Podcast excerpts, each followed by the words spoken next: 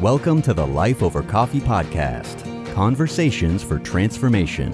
Hello, everybody. I am Rick Thomas. Thank you so much for joining me for Life Over Coffee.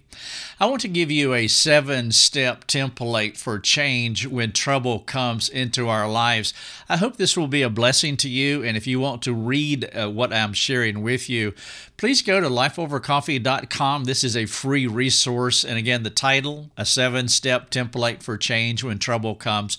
It'll be easy to find. Now, as always, you can read it, you can watch it, or you can listen to it. So you choose which you desire. And I trust also that you will share it with a friend so that you can discuss it too. All right, a seven step template for change when trouble comes. Let's start here with a question Are you more problem centered or God centered? Now, if you're not sure what I mean by that, I trust by the time that I'm finished you will. But here is a quick way to analyze my question, and it's by assessing your most common responses to the problems the Lord brings into your life. All things, big and small, provide the context for us to examine our strengths and weaknesses regarding our walk with God. There is nothing like heat to draw out the impurities or to solidify the good things that we want to preserve. And when trouble comes, it will tell you quickly the depth and hold your faith has on you. Whether we're talking about minor traffic inconveniences or Job level devastation, let me illustrate. Biff was having a good day. He just came from an extended weekend at the beach with his family. Life is good. Time well spent is how Biff put it on Monday morning while chatting up his friends at work. He was alive, he was refreshed, and ready to battle the week's business. By Tuesday, our old friend was slumping back into his all too familiar patterns. The weekend energy bump dissipated in proportion to each disappointment that came his way, and they came too quickly for him to manage. He was ready for the weekend by Wednesday. Rather than being feisty and hope filled, he sounded more like Elijah squatting under a dead juniper tree, longing for the day when the good Lord would take him out of this miserable world. Do you remember what Elijah said in 1 Kings 19:4? I love this passage of scripture, but probably because I, I, relate to it just a little bit too much. The passage in 1 Kings 19 says this But he himself, Elijah, went a day's journey into the wilderness and came and sat down under a broom tree, a juniper tree, and he asked that he might die, saying, quote, It is enough. Now, O Lord, take away my life, for I am no better than my fathers. Now, maybe you recognize yourself in Elijah. I do see myself in our faithful servant. I mean, one minute I am kicking Baal booty all over Mount Carmel, and the next moment I'm bemoaning my very existence. And by the way, that is the context of that passage in Kings 19. Whenever our circumstances control us so much, we really need to evaluate how we think about our circumstances and also our reactions to God who is in all of our situations. Our trouble is one of the prime diagnostic moment to discern the exact condition of our souls. Being in difficulty is bad enough, but imagine this. Missing the sovereign point of our difficulties is disappointingly myopic. Part of the problem here is having an elevated view of ourselves there's a temptation to think we are better than we are. Then, when the trouble comes and we learn the actual truth about ourselves, particularly our spiritual condition, well, Biff is a problem centered person orbiting around a constellation of thoughts and attitudes that vie for control of his soul. And so when I led with, are you more problem centered or God centered? I just gave you two illustrations of problem centered people. One of them is Biff. Now, with Biff, that is a pattern in his life. Uh, the other problem centered person was Elijah.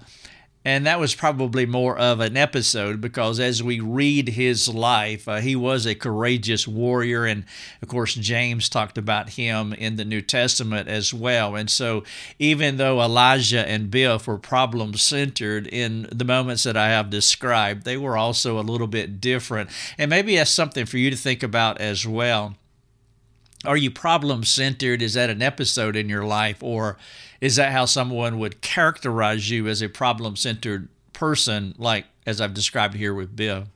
And so he uh, has these, as I mentioned, constellation of thoughts and attitudes that are vying for control of his soul. And so I want to share a few of those antagonists that are seeking to captivate his troubled mind. And as you listen to this short list, I mean, maybe you can mentally check off any of these that may apply to you. Decreasing contentment, growing unrest, a lack of gratitude, cloudy judgment, gnawing negativity, a temptation to retreat, hope deprivation, impoverished motivation, controlling fear, two more, relational distance, and weakened faith. Now, did any of those apply to you? Would any of these characterize you? I mean, perhaps it would serve you to list these items and to identify what applies to you, assuming that any of them do. And if they do, work through any areas of change that you need to make. These characteristics operate at a busy intersection in our hearts with more symptoms piling on by the hour contributing to ever increasing soul noise in the problem centered individual. And once a person goes down this one way street, there is only one outcome unless they make a substantial course correction. The most dangerous characteristic of all of them, could you pick it out of the list? Actually, it was the last one that I mentioned weakened faith that is the most dangerous one of all. You see, each symptom functions like a stepping stone, leading to the ultimate goal. Will you curse God and die, as Job's wife asked? When troubles hover over us like a dark cloud and those things begin to control and shape and define us, we will take a severe spiritual hit, as Biff did and our lives will begin to deny the gospel's transformative power. Paul also went through a lot of hardships too. Sometimes he dipped so far down into the difficulties to the point of despair, and you read about that in 2 Corinthians. But unlike Biff, his trouble did not characterize him. There is that difference between episodic disappointment when trouble comes versus living in a continual cloud of being overwhelmed by our difficulties until it reshapes how we think about and react to God, to life, and to others. Either we are maturing through our problems by becoming stronger each day, Paul talked about that, or our souls regress as a new wave of trials rolls over us. Biff was like this. He mounted up like an eagle during the weekend, and as each disappointment came, he plummeted to the ground by Tuesday. Losing heart through the steady drip of unwanted daily challenges, or being, re- or being renewed because we're operating in the strength of another, these are our only two options. Here is how Paul talked about it in 2 Corinthians 4:16. So we do not lose heart. Biff, Elijah, Though our outer nature is wasting away, our inner nature is being renewed day by day. Now, as I said, that is how Elijah was characterized. He was ever increasing, gaining strength, renewing day by day, though they were episodic dips along the way, and that's how our trend line should be. And Paul was that way as well. So, how about it? Are you problem centered like Biff? Or are you God centered like Paul? The God centered, faith filled person will not only believe there is no temptation greater than God's empowering grace, but their attitudes, their words, their actions will affirm this truth. God's faithfulness to, God, to the God centered person will be the wave that he rides through the trials of life. And even in the darkest of nights, he will be able to reorient his mind while regaining a gospel centered equilibrium.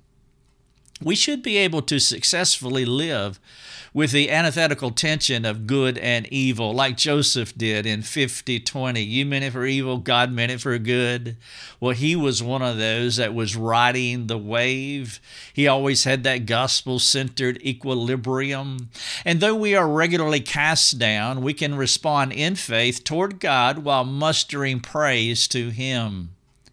We do this because our hearts and minds are shaped and controlled by one powerful truth. And I think a great way to say that, this powerful truth, is what John told us in 1 John 4 4. He said, Little children, you're from God and have overcome them. For he who is in you is greater than he who is in the world. Now, that's either true or not. Now, perhaps you do know these truths to be true, but maybe you say, Yeah, Rick, I, I get it. I know I should not be controlled by my problems.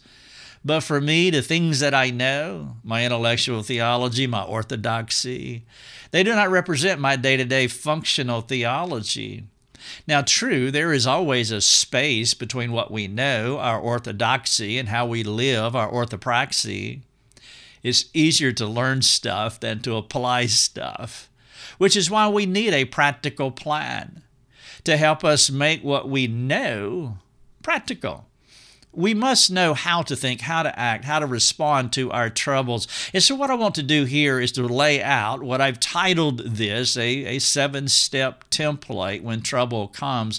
And I trust that it's a simple way to think about our situational challenges, but I hope that this seven step process can actually transform anyone conditionally. Here are the conditions you're serious, you're desperate, you're willing to change. And if that characterizes you, then I trust that this seven step template to change when trouble comes will benefit you. Now, to gain the most from this template for change, I recommend that you work through it in the context of trusted friends. Those folks who care for you and do have the competency to help you, the courage maybe, also to speak into your life. And so, as you work through this, and if you share it with another, be honest with them and permit them to ask you the hard questions. And so I want to work through these seven steps in sequential order. Now, what I'll do is I'll give you a title, I'll talk a little bit about it, and then I'll give you some diagnostic questions.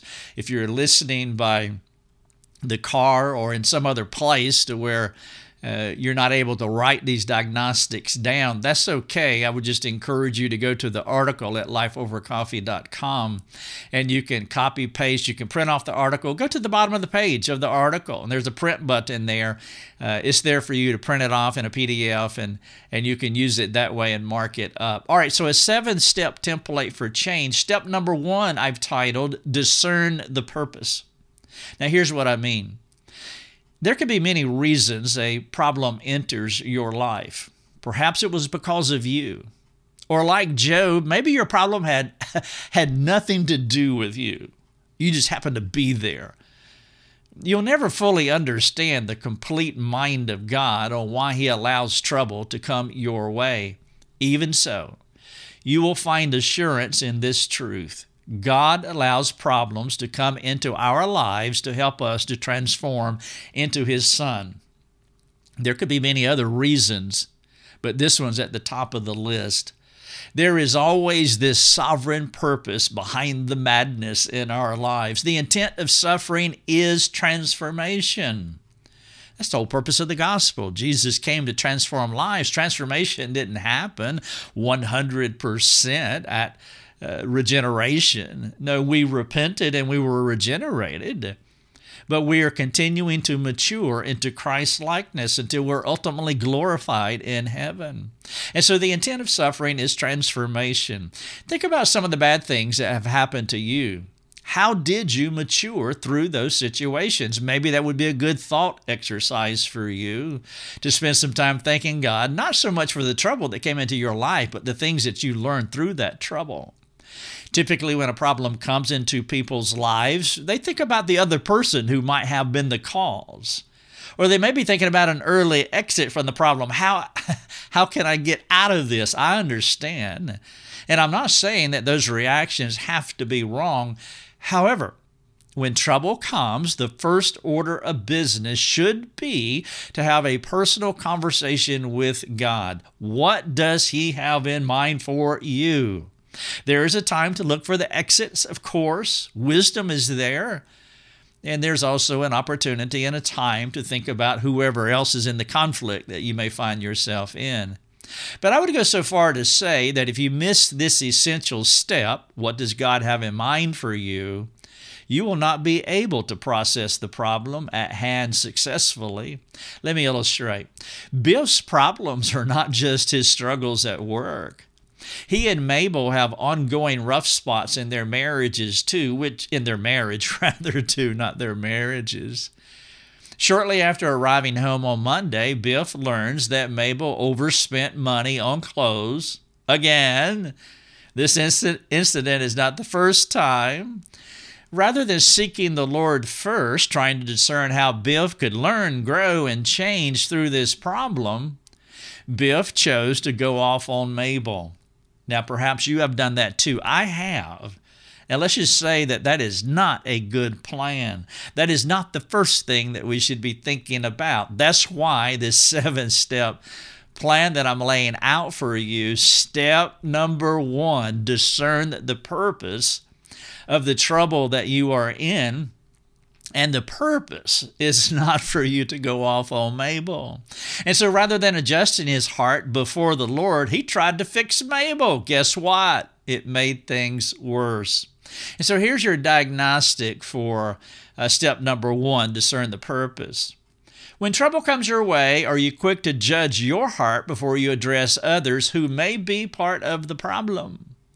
Now, again, I'm not saying you shouldn't talk to others or address others who may be a part of the problem, but first things first. Would you be willing to talk about how you have done it both ways, assuming that you're like me? How did you benefit from addressing your heart first? Or what went wrong when you focused first on the other person? So, step number one discern the purpose of the trouble and the most important purpose is to transform us first. Step number two, discern your heart. We know what the purpose is. Now we want to discern our hearts. It would have been better for Biff to discern how the Lord wanted to change his heart. God operates with purpose, including when he permits problems in your life. It does not matter at this point who is most at fault. Weighing guilt and innocence is essential but not of first importance when working through relational conflict. If your first call to action is not to place the spiritual stethoscope over your heart so you can carefully judge yourself, your judgments of others will more than likely be tainted. A more mature believer would have discerned how God was in his trouble, the purpose, and he might not know why, but his God centered instincts will kick in when the problem happens. Rather than being an accuser of the brethren, or in this case, an accuser of his spouse, he would have been an expectant seeker, knowing God was up to something good. And so, step number two, you discern the purpose. Now you are discerning the heart. Here's your diagnostic question How do things turn out when you address your heart and adjust yourself accordingly? As you talk with your friend, draw them out about how they typically respond during their relational conflicts. What can you learn from them? How can you help them, assuming that they need help? Discern your heart. And then step number three, discern hardness in Hebrews 4 7, it says this Today, if you hear his voice, do not harden your hearts.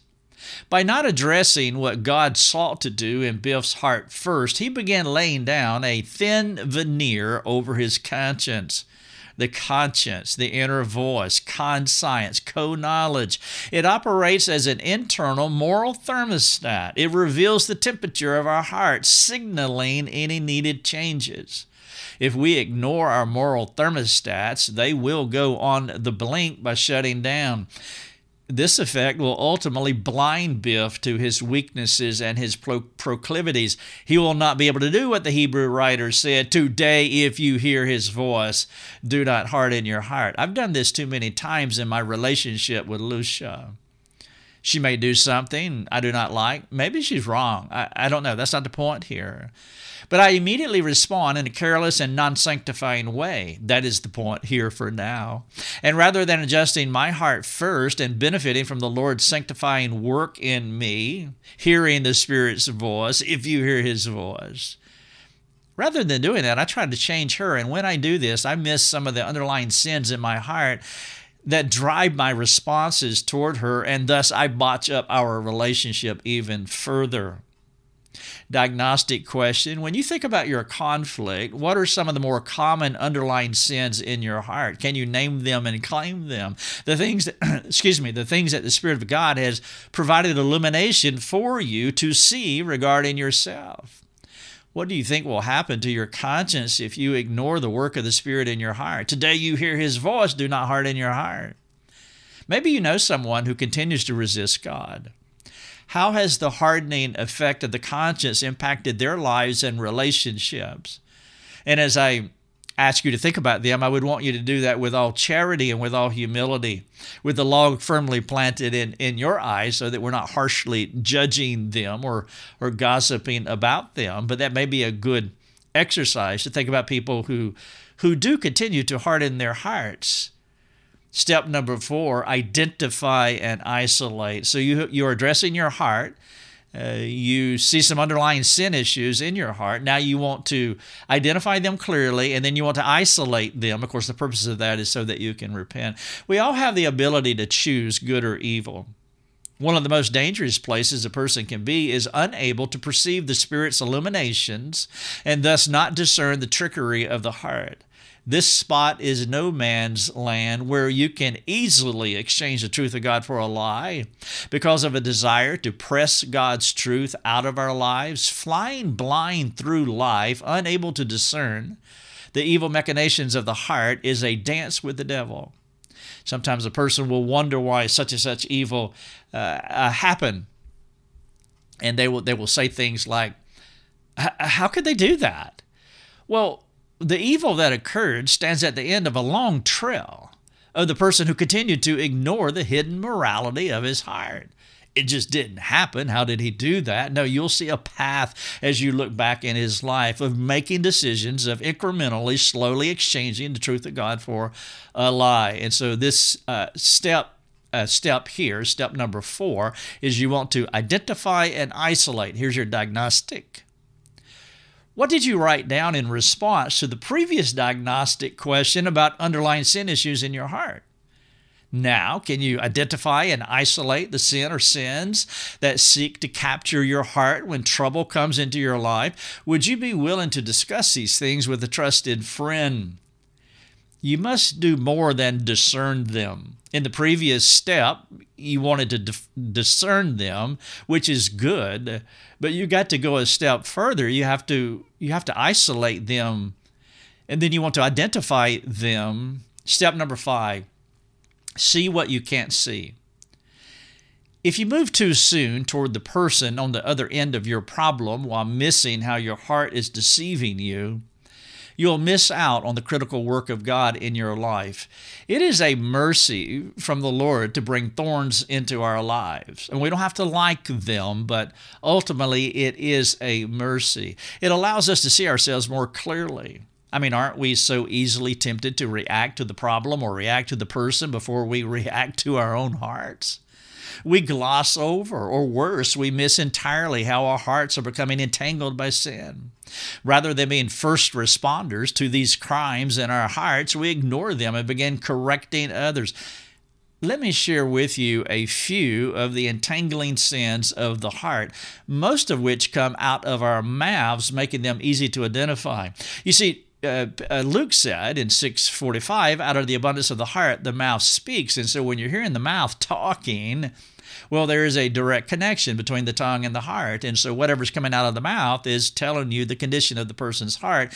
That's why it's not that difficult to make these diagnostics because you're hearing what they are saying.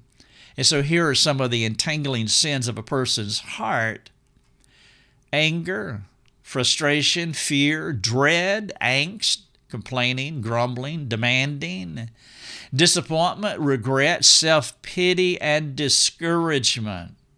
Now, if these things are coming out of a person's life, then you don't want this person addressing the other individual on the other side of the room, not yet, because they haven't done sufficient heart work yet. Here's your di- diagnostic here for uh, step number five. Do any of these things apply to you?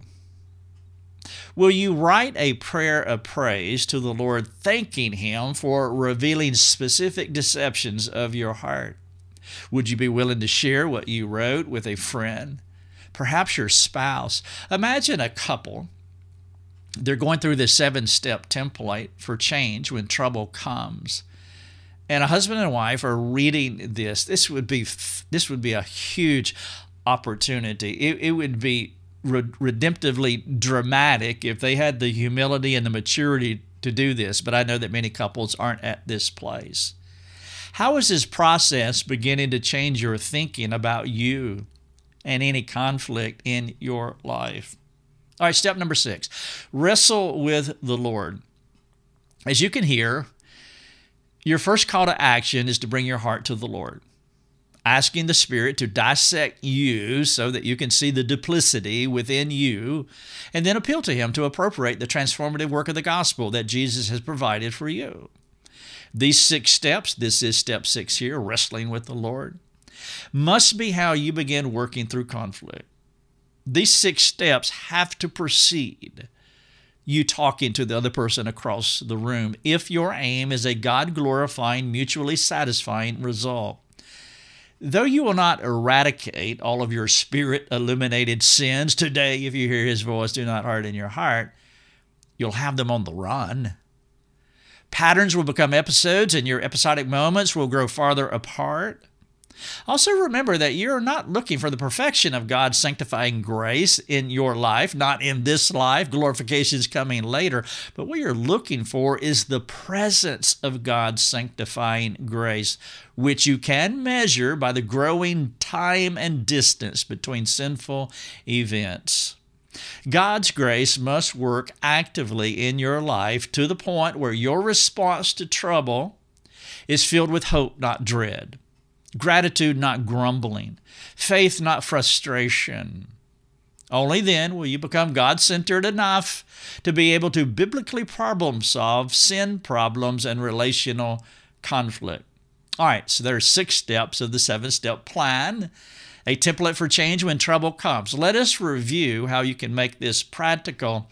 I want to give you a few, I want to give you a linkage here of basically what I've said here so that you can think about it in sequential order quickly, all in one shot. Number one, trouble happens. Number two, your impulse is to view it as an opportunity to change. Praise God. Number three, your humility positions you to address specific proclivities in your heart. Number four, you begin a process of appropriating God's grace in your life. Number five, you are maturing through the trial rather than withering because of it. Number six, with a properly adjusted heart, you begin to address anyone else who may be in the conflict. Here's your diagnostic for step six. How has this process changed your thoughts? About others. Hopefully, your attitude toward anyone who might be part of the conflict has already started softening as the Lord addressed your imperfections and provided grace for necessary heart recalibrations. A properly adjusted heart positions you to address them with humility, leading to personal and relational transformation, which brings us to step number seven thinking about others. Finally, six for you, one for them. Number six, thinking, uh, number seven rather, thinking about others. The first six steps dealt with your heart. I'm sure you have discerned by now how the most challenging part of problem solving and the bulk of the work needed to accomplish relational success is with you rather than others. Does this strike you as odd or different or wrong headed? When trouble comes into your life, are you quicker to speak or quicker to listen? By the way, flip everything around. Imagine there's conflict between you and someone else. Wouldn't you want that other person to apply these six steps to their life? Are you more willing to address the other person first, or do you choose to take your soul to task in a rigor, rig, rigorous way? I wonder how different problem solving would be if we were more in tune with our hearts before we responded to others. I have observed that I make problems more complicated when I act like a knucklehead by not addressing what the Lord is trying to teach me. This is a seven uh, step template for change when trouble comes. You can read everything that I've just shared with you at lifeovercoffee.com. I'm going to wrap up here, but I do have a couple of questions that I want to ask you. Let's start with Let's start with how I began.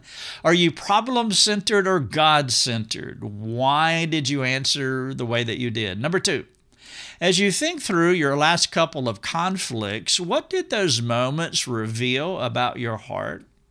Number three, what specific ways can you change so you respond to God and others more redemptively? Number four, remember Biff? At the beginning, he was the high flying weekend warrior slumping into the dumps by Tuesday. Based on what you have read here, how would you counsel him? Would you make this a case study? What might he be missing in his life? Now, maybe you have a real life person that you, well, maybe it's you, or, or maybe it's someone else. This could be an excellent case study to teach them about relational conflict. All right, number five, finally, what I want to do here is give you a life project. And so, again, you can uh, get this off of our website, lifeovercoffee.com, and then you can uh, copy down these words that I'm going to share with you. But earlier, I gave you a list of negative traits. Out of the abundance of the heart, the mouth speaks. You remember anger, frustration, so forth, complaining, grumbling.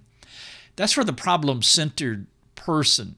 I mean, maybe you saw yourself in that list, but I don't want to leave you with that list. I want to give you a list of attributes of a God centered person. Now, this will be an excellent way to assess yourself by comparing your heart, your attitude, your words, your actions to this list that I'm going to give you. And so pretend this list is a mirror. You're looking in it. I mean, does it look like you? Now remember, you're looking for the you're not looking for the perfection of these things because uh, that could send us all into the dumps. But what you are looking for are the presence of these things. Now, maybe it would help if you wrote all these out on a piece of paper, each trait, and then you know, check off and talk about the ones that apply to you and then talk about the ones, well, areas of needed growth. So here's a list, and you can make it a life project, something you can spend a, a few days or a week on, just a list of words for you to see how uh, the presence of these things are active in your uh, heart. Joy, contentment, rest, confidence, God centered confidence, not self